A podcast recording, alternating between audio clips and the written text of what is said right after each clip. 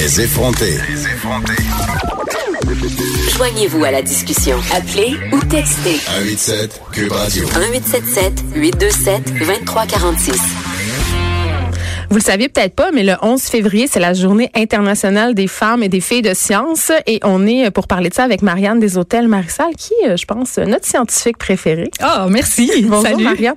Oh, salut. Je commence d'emblée en disant que je suis poche en sciences. C'est épouvantable et que c'est le drame de ma vie. Ah, ça- on s'en doutait tous. T'avais pas non. besoin de le dire. non, mais ça me complexe full pour vrai. Oui, mais je pense que c'est pas un vrai complexe. Il y a beaucoup de personnes qui pensent ça, mais dans le fond, là, je suis sûre que c'est juste une question d'approche. C'est le fun Ok. de la science, là. C'était peut-être pas si poche que ça. Ben, je pense que oui, honnêtement. J'ai coulé euh, des- mon cours de physique en secondaire 4. C'est dur, la physique. Mais moi, je l'ai passé. Ah, pour- ah, je suis tellement contente que tu me rassures. C'est Ah, dur. c'est vraiment pas évident, là. Yes. Je suis pas épaisse finalement. Ah oui, hein? Ça prend Euh, des bons profs. Oui, exactement. Écoute, euh, tes porte-parole de cette journée-là, euh, les filles et les sciences, un duo électrisant. Puis moi, je veux savoir, euh, qu'est-ce que vous faites? Parce que ça s'adresse aux adolescentes de 2 3e secondaire, premièrement. Pourquoi de 2 3e secondaire? Parce que c'est à ce moment-là qu'on commence à penser à une carrière, on, se prépare à faire notre choix.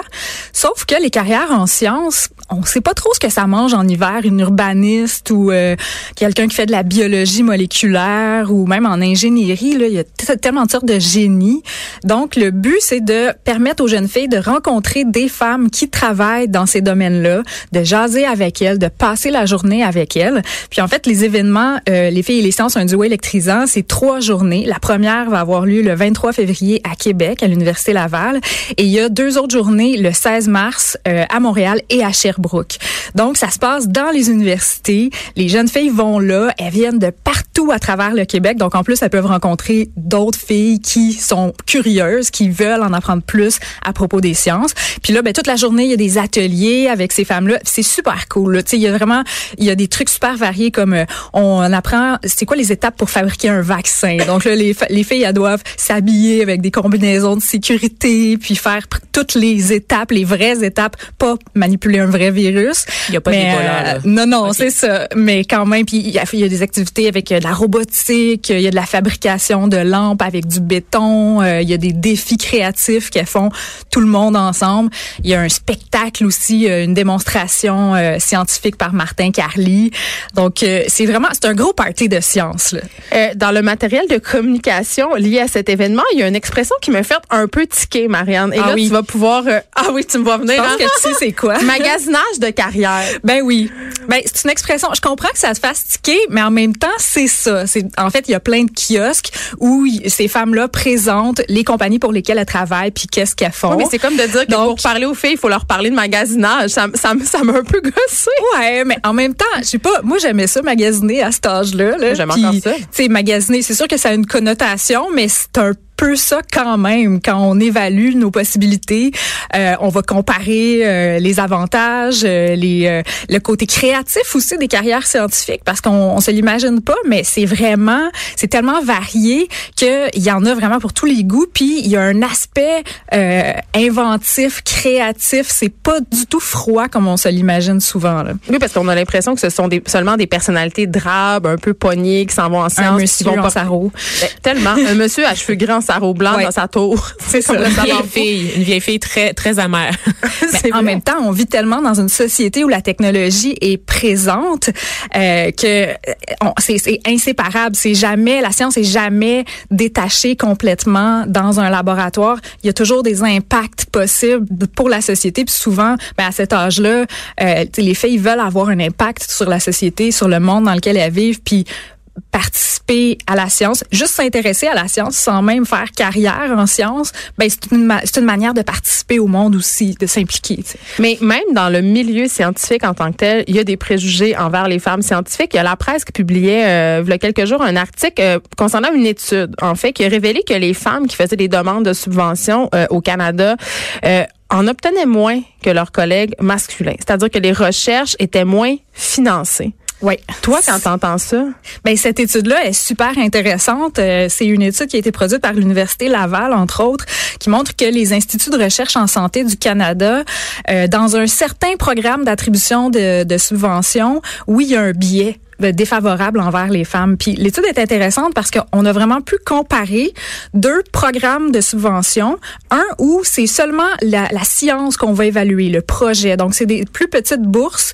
Puis là, on va subventionner au projet. On Donc, sait pas c'est qui. Non, c'est ça. C'est pas. Le, on- on- en fait, on va pas regarder qui produit la recherche nécessairement, mais on va regarder la valeur scientifique du projet de recherche. Puis là, il y a pas de biais ou si peu. Sauf que il y a un autre programme de bourse où c'est des bourses en plus qui sont plus généreuses, où là, on va subventionner un chercheur ou une chercheuse pour lui permettre de démarrer plusieurs projets de recherche. Donc là, on va vraiment évaluer le parcours de ce chercheur ou de cette chercheuse-là, euh, sa carrière, euh, le leadership, euh, les, les communications dans les médias aussi à propos de, de ces chercheurs-là. Et là, on voit un biais. Pour ces subventions-là, dans l'ensemble, il y a à peu près 15% des demandes qui sont euh, qui ont du succès, donc qui, qui reçoivent une bourse. Euh, il y a 4% moins de femmes qui, en fait, qui reçoivent des bourses. Donc, sur une, une moyenne de 15% un 4% ça fait quand même une bonne différence Ben oui. par rapport aux bourses qu'on attribue aux hommes. Puis dans cette optique-là, est-ce qu'on devrait instaurer une parité? Mais les, les instituts de recherche en santé du Canada connaissent le problème puis euh, ont déjà instauré des mesures pour vraiment y faire face, notamment des formations pour euh, les gens qui attribuent des bourses pour qu'ils soient sensibilisés aux biais inconscients. Puis il y a autant des femmes là dans euh, dans les comités d'attribution de bourses qui sont aussi affectées par ces préjugés là, ces biais là inconscients. C'est pas juste les hommes qui attribuent les, les, bourses qui ont un, un, préjugé défavorable envers les femmes. Donc ces formations là sont offertes. Ça va être intéressant de suivre à l'avenir si ce biais-là va encore être présent parce qu'il y a un paquet de facteurs. C'est aussi si à la base euh, on a un préjugé défavorable envers les femmes, ben c'est sûr que leur production scientifique elle va être évaluée à la baisse. Si elles reçoivent moins de subventions, après ça a un effet boule de neige sur leur carrière. C'est pénalisant, ça, ça s'amplifie finalement. Donc euh, c'est un problème qu'il faut prendre euh, de front sur plusieurs plans en fait. L'affaire des bourses, c'est, c'est un exemple qu'on a de biais qui est quantifiable, qui est mesurable parce qu'on a des statistiques. Mais il y a aussi toute la culture aussi qui est très boys club, je pense, cette culture de mansplaining aussi. Donc, quand un homme explique de manière condescendante à une femme, toi, tu as été scientifique avant d'être journaliste, Marianne. Est-ce que tu l'as vécu, ça? Personnellement, non, parce que moi, je viens de la biochimie, puis en biochimie, il y a beaucoup de femmes. Euh, par contre, moi, je me suis arrêtée au bac. J'avais hâte de travailler en recherche, donc j'ai été assistante de recherche en milieu universitaire après. Euh, ce que je veux dire par là, c'est que plus on monte vers le, bac, le vers le doctorat et dépasser le doctorat, même s'il y a plus de femmes au bac, ben la courbe s'inverse en milieu universitaire. Dès qu'on arrive à des postes de prof euh, titulaire, ben là c'est plus des hommes. Puis ça, j'ai vécu ça en allant à des congrès scientifiques quand je travaillais en laboratoire. Euh, ça fait quand même, euh, ça fait un bon dix ans. Puis on en parlait moins là. Maintenant, ça, ça a à changer. Mais des, des panels où il y a juste des hommes, des congrès où les, les chercheurs invités c'était juste des hommes, ça j'en ai vu Alors que dans les labos, les petites abeilles, les techniciens, les techniciennes, les assistants de recherche, euh, les postdocs, euh, la, la main d'œuvre euh, très qualifiée mais peu coûteuse, ben c'est souvent des femmes. Et, et j'ai envie de te parler de mes filles qui ont 12 et 9 ans. Euh, elles sont à l'école primaire puis ils commencent un peu à, à flirter avec les cours de sciences et tout ça. Et, euh, elles me sont arrivées en me disant euh, les filles sont moins bonnes en sciences, les filles sont moins bonnes en maths. Et ce sont Ouch. leurs professeurs un peu qui leur mettent ça dans la tête. Euh, j'ai l'impression qu'on intéresse moins les filles aux sciences dures. Puis d'ailleurs, ça me fait un peu suer cette expression sciences dures, sciences molles. Mais j'ai l'impression qu'on oriente les filles da- davantage vers les sciences humaines. Ben ça m'attriste vraiment d'entendre que des profs peuvent dire ça. là. Euh, Je sais qu'en en général, les sciences ont peut-être une mauvaise réputation. J'en parlais tout à l'heure, tu sais, d'être des matières un peu froides. Donc peut-être qu'on les associe un peu plus au masculin. Mais c'est vrai que le fameux préjugé comme quoi les, les gars sont plus doués en mathématiques, euh, il est vraiment persistant. là. Euh, il y a même des recherches qui ont montré que quand les parents cherchent euh, Is my son gifted, comme est-ce que mon enfant est doué, ben c'est est-ce que mon garçon est doué, deux fois plus souvent que est-ce que ma fille est douée. Donc c'est, mais ça commence à changer juste dans les jeux qui sont proposés aux enfants. Le, le stéréotype là, du petit nerd à lunettes, il est encore très présent, mais de plus en plus on voit des petites geekettes aussi. Là. Et on peut pas, euh, moi, on peut pas finir ça sur, de- sur une note aussi négative. J'ai envie que tu nous parles de solutions, des, des solutions modèles, pour tendre, peut-être. oui, de, de modèles et de solutions pour tendre vers plus d'équilibre. Euh, des modèles, des solutions. Ben, en fait, il y en a plein là, des scientifiques femmes. Quand on me demande ça, je pense souvent à Marcel Gauvreau.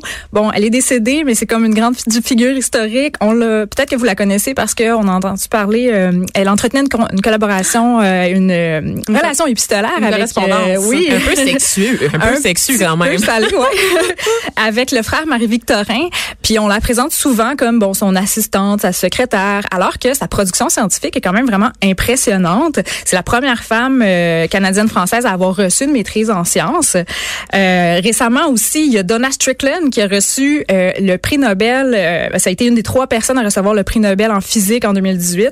La troisième femme à recevoir un prix Nobel en physique. Puis imaginez, quand elle a reçu son prix, elle avait même pas sa page Wikipédia encore, sous prétexte qu'elle était pas assez connue puis on parlait pas assez d'elle dans les médias. Même moi, j'ai une page Wikipédia, là, ça fonctionne pas.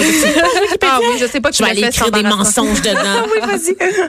Donc, il y en a de plus en plus, là, des femmes qui sont reconnues pour leur travail. Puis, il y a plein d'initiatives. Il y a des organismes comme les Scientifines aussi qui œuvrent à Montréal pour donner des ateliers de, de sciences, des activités scientifiques aux jeunes filles.